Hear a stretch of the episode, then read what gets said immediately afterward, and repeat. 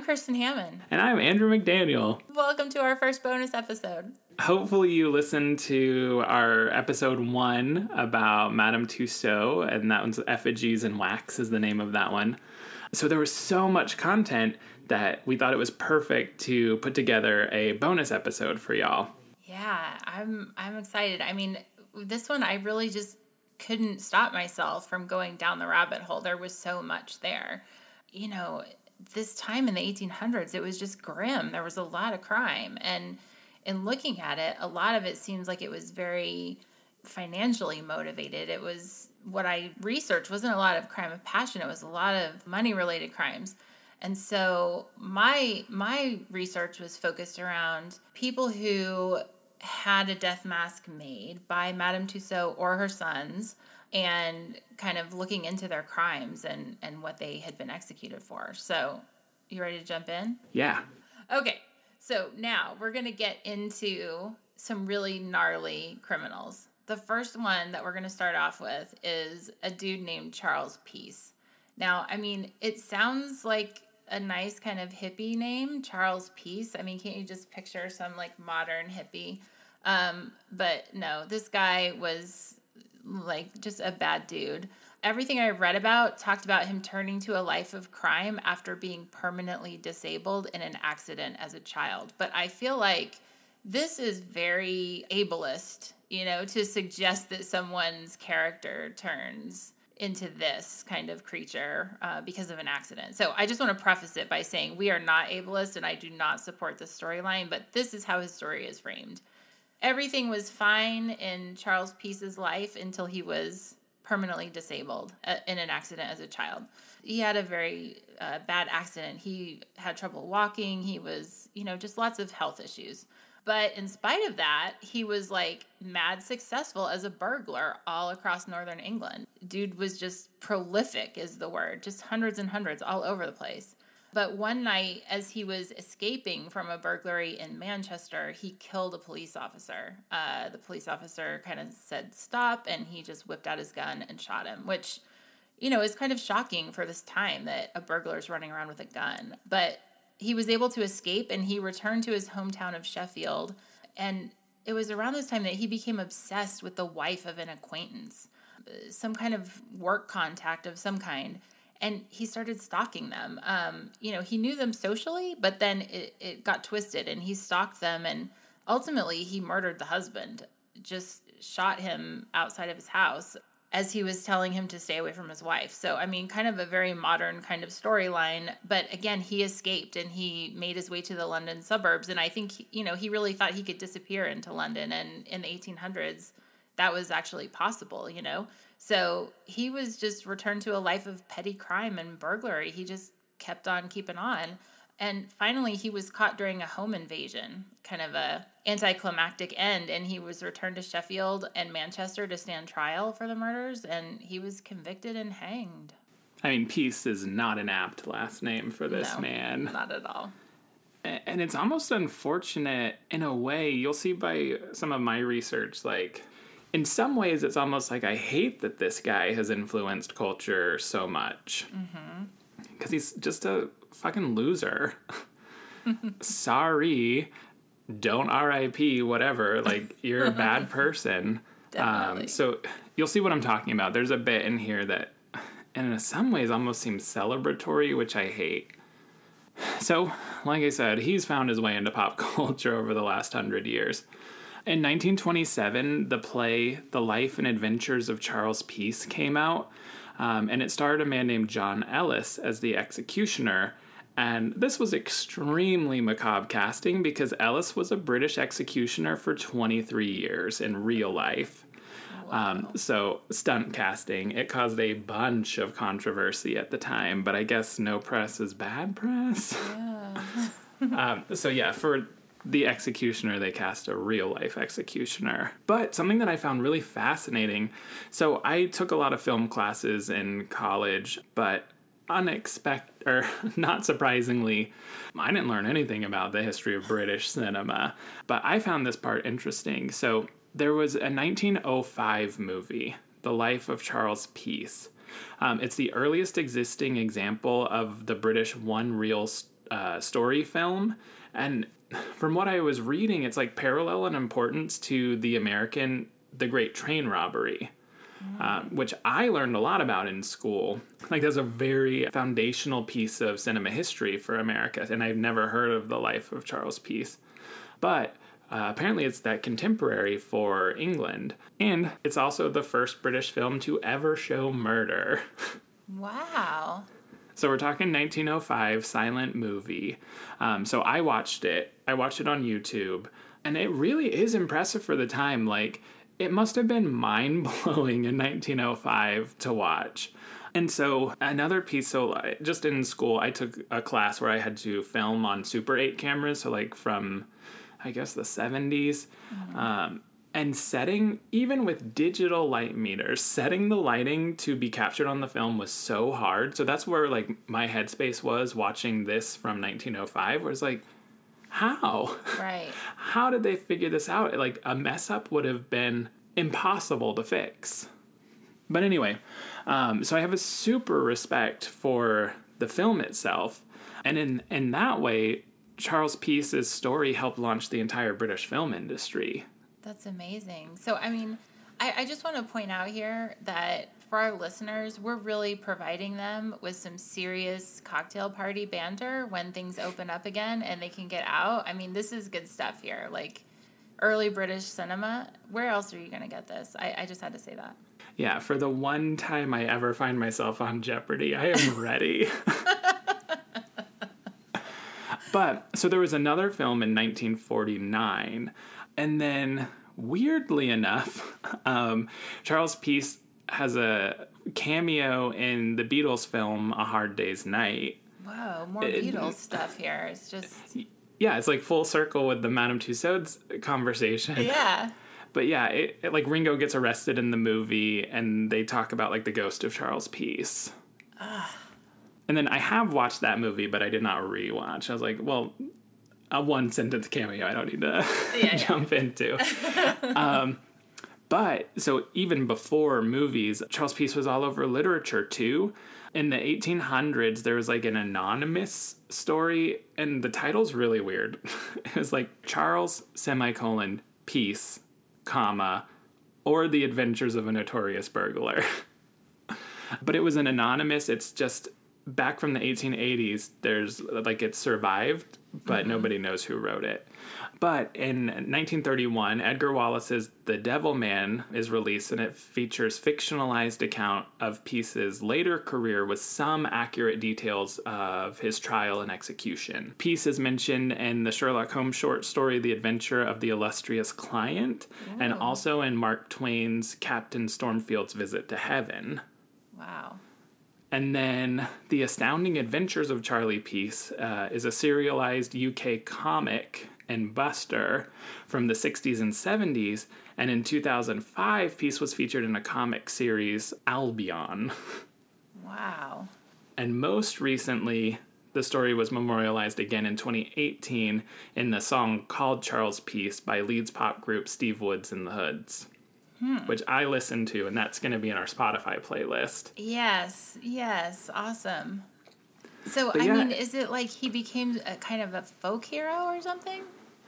It seems as though like the more positive type of things focused on the like cat burglar aspect and didn't get into that he was a disgusting misogynist stalker murderer but i guess it, it he was just became a larger than life burglar and that's where a lot of the story hit So fascinating. that's what i meant where i was like it's kind of disgusting in a way that Yeah. because that feels a little too celebratory for what like a piece of crap he was Definitely. Definitely. Ugh. but wild. I mean, I had no clue before going into the research that his story that I had never even heard of would be so influential in major pieces of cultural history. Yeah. And I wonder if that's just a British American thing that, you know, he's more well known there and and we neither of us had heard of it before this, just, you know, because we're Americans and it's less known here. But the next one, Yes. I definitely have heard. The next one is super infamous, and I, I think a lot of our listeners will have some familiarity with it. Never miss a foul detail. Follow us at Most Foul Pod on Instagram, Facebook, and Twitter, and subscribe to the show wherever you listen to podcasts. Please head over to Apple Podcast and rate and review our show. It really helps us out. Plus, we'll read five star reviews on an upcoming episode. So, we're talking now about William Burke and William Hare. They were two Irish tradesmen uh, who were living in Edinburgh in the early 1800s. And they, they just both happened to be Irish. One was actually from Northern Ireland, and one was from Ire- Republic of Ireland. And they had come over separately and just kind of happened happened to run in the same circles in Edinburgh. Hare and his wife Margaret took lodgers into their home for extra money. And this included Burke, who he had met through work, like I said, and his common law wife, Helen Nellie, as she was known, McDougall. In late 1827, one of the Hare's lodgers fell ill and died. Okay, so kind of like normal situation. It's the 1800s. Vaccines don't exist, I guess. And, you know, in general, medical care is crap. So one of the lodgers died suddenly you know, Hare was really worried about the four pounds of back rent that the lodger still owed. And I guess he was getting some state money or some welfare or something, but the check hadn't come in. And so he's just, his mind is immediately going to like his finances. Hare Burke, who, you know, were buddies at this point, decided that they were going to sell the guy's corpse to a surgeon at the Royal College of Surgeons. Now, I want to give a little background here. There was a dire need for cadavers. Um, you know, the medical field and medical research was just exploding at this time. There was this College of Surgeons in Edinburgh, and they needed they needed cadavers for training and research. But there were laws at the time in Scotland that restricted where you could get cadavers to deaths by suicide, deaths in prison, or orphans, which I mean, I feel like that sentence just kind of says everything that we need to know about the 19th century in a nutshell. When they did that, Burke received almost eight pounds for the corpse, which at the time was about eight weeks' salary for Burke, who I don't know was doing kind of odd jobs and and different things. The equivalent today would be about 875 pounds or $1,200 in, in US currency. So, you know, not a fortune, but definitely not nothing. The money proved so good and, I mean, to be honest, just so easy that over the next 12 months, the pair and it, this is disputed, but everyone really believes that they had the knowledge and sometimes the help of their wives. They killed 16 known victims. A lot of them were lodgers in Hare's home, but they think that there were a lot more than 16. And some of them were, you know, not people who lived on the street, but just people who lived in the neighborhood, basically, who they would lure into Hare's home with offers of whiskey, just like, hey, you want to come over for a drink, or hey, I'll give you whiskey, come over, and you know, whatever their like come on was, and people would do it, and then, you know, that was it. They had, I guess, a really good way of killing people, if you want to put it that way. But what they would do is they would get them drunk, and then when their defenses were down, one of them would sit on their chest and the other one would pinch their nostrils. And so there was no like physical sign of what had killed them. So when they go to this College of Surgeons and they're basically selling these bodies, it was plausible that, you know, they had died of natural causes. There was no trauma to the body, there was no whatever. So they did this a lot of times, mm-hmm. 16, probably more. They were finally caught, and this is the part that just really gives me the heebie jeebies. They were finally caught because two other lodgers became suspicious. They were they had someone over and then the person wasn't there and they were just acting weird basically. And the so the lodgers decided to snoop around the house when uh, Burke and Hare were out doing whatever. And they stumbled across one of their victims packed in straw, like at the end of the bed in one of the bedrooms, ready to be taken to the college to be sold. Now, to me, this is like every horror movie you've ever seen, right? Like you you get this sneaking suspicion and instead of just like fleeing, you decide you're going to search around the house and then you find a corpse. I mean, I I think maybe this is the prototype for where horror movies got like, right? the discover a corpse and run away trope. Yeah. So, I mean, this is nightmare fuel. They get caught. I mean, it's not a movie. So the people they the people got out of the house alive and and actually they ran into one of the wives on their way to the police and the wife tried to bribe them into not going to the police and I don't know what she was going to bribe them with, but yeah, so they were caught. Hare was given immunity to testify against Burke um, and McDougal, his common law wife. And in 1828, Burke was convicted of one of the 16 murders. You know, it's it's not so different from today where, you know, they have one that has especially compelling evidence and that's the one that they take to trial. So he was sentenced to death and he got the hanging dissection tanned hide bookbound treatment. And his skeleton Another dissection and Yes. bookbound. bookbound and his skeleton was turned into a training thing. Only with this one, his skeleton still hangs in the Anatomical Museum of the University of Edinburgh Medical School to this day, Nightmare. right? so the charge against McDougal was declared not proven. They didn't say she didn't do it or wasn't involved, but they just couldn't prove it. And she was released immediately after the trial to her home in Edinburgh. And of the of the group of them, she was the only one who was ne- born in Scotland. Um, so she went back to her home home in Edinburgh. And I don't know what runs through your mind when you're let off on a charge of murder that you were actually a part of and and is like so notorious in the area but she went out later that week to get some whiskey um, if you're sensing a theme here. And she was attacked by an angry mob and she had to run to the police station for protection.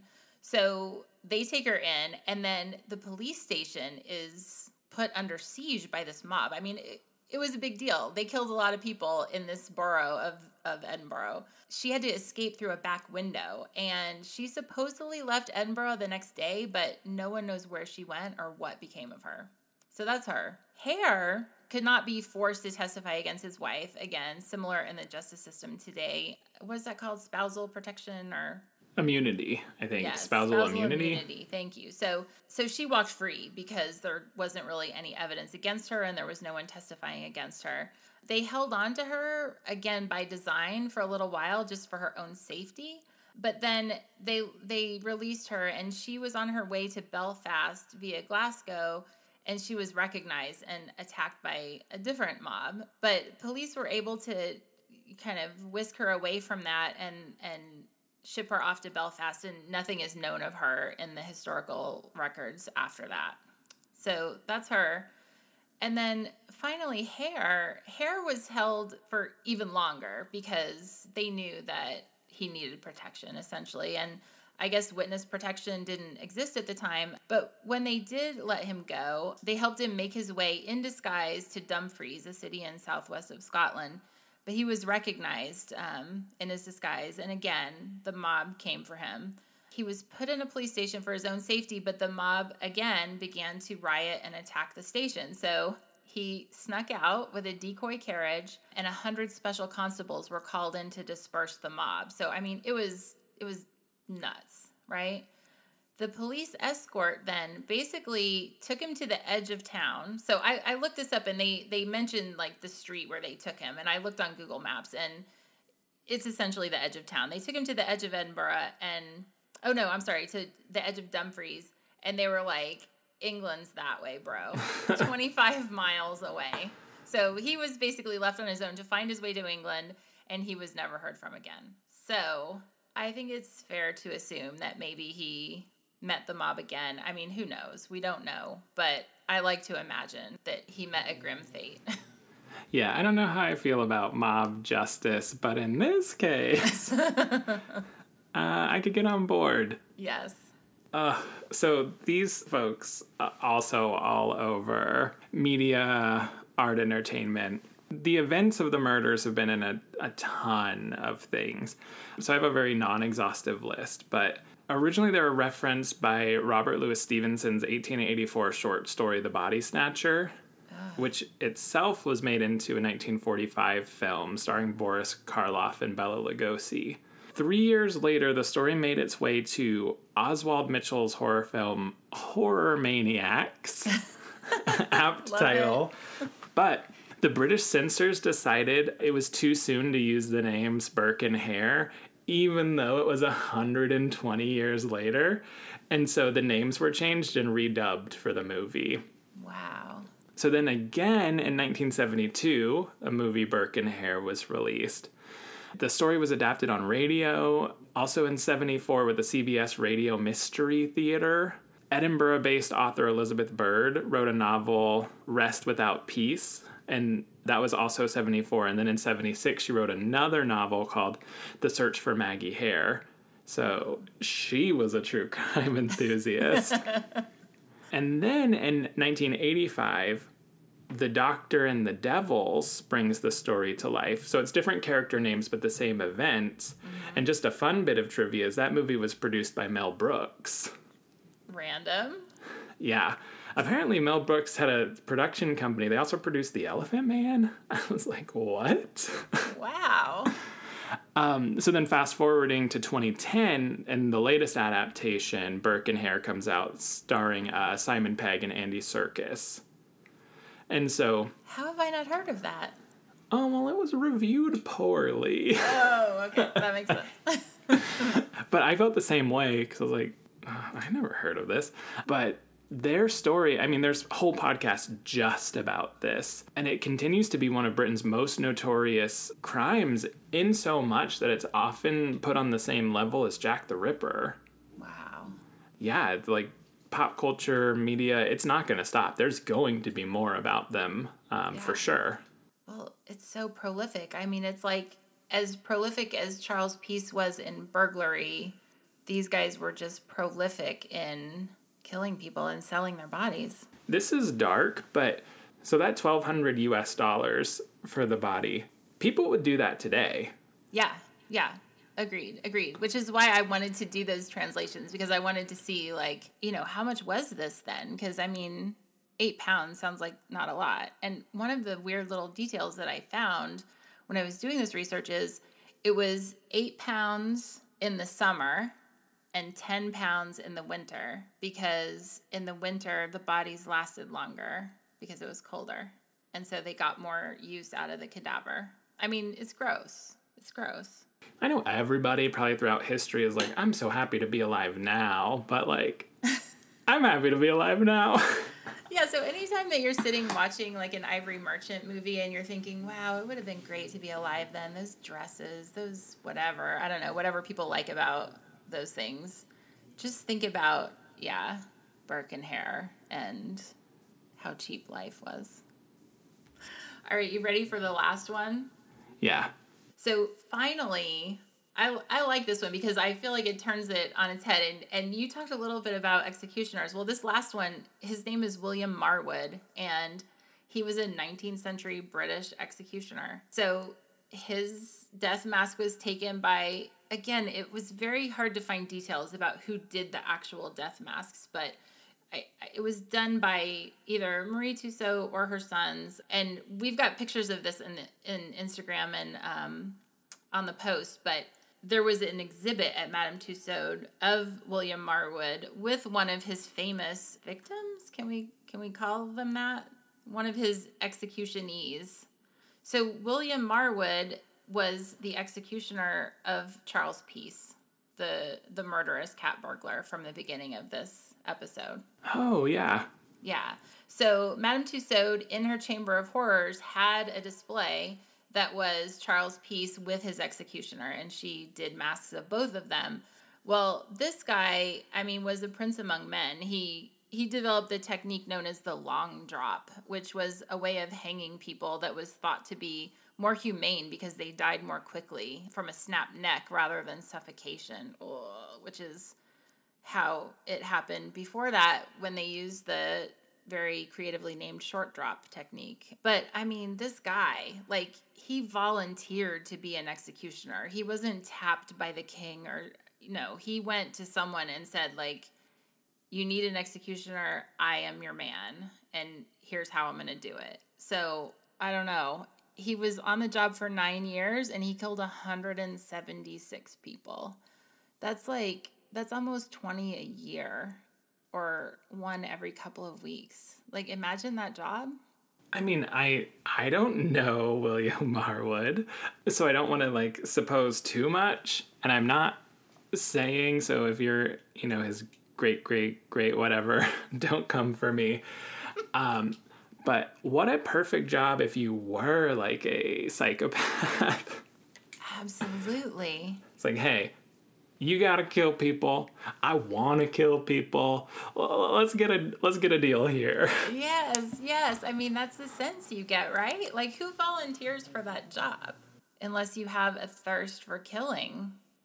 It's a good idea. I mean, Google should hire psychopaths to be the people who uh, clear off all the horrible stuff from the internet.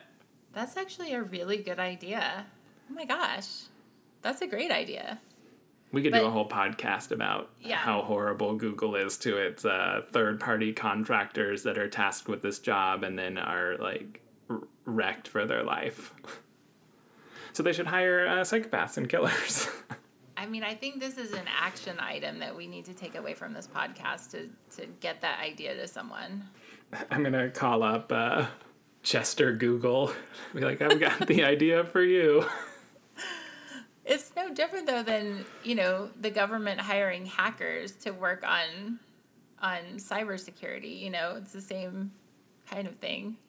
Yeah, this is. I mean, there's so much more too. I mean, so if you're interested in this uh, as the listeners, like look it up too. Like it's unbelievable. Like we have this idea about Madame Tussauds and the weird history, and like look at the wealth of information we've covered just with this. I know. I know there's so much out there. It's fascinating.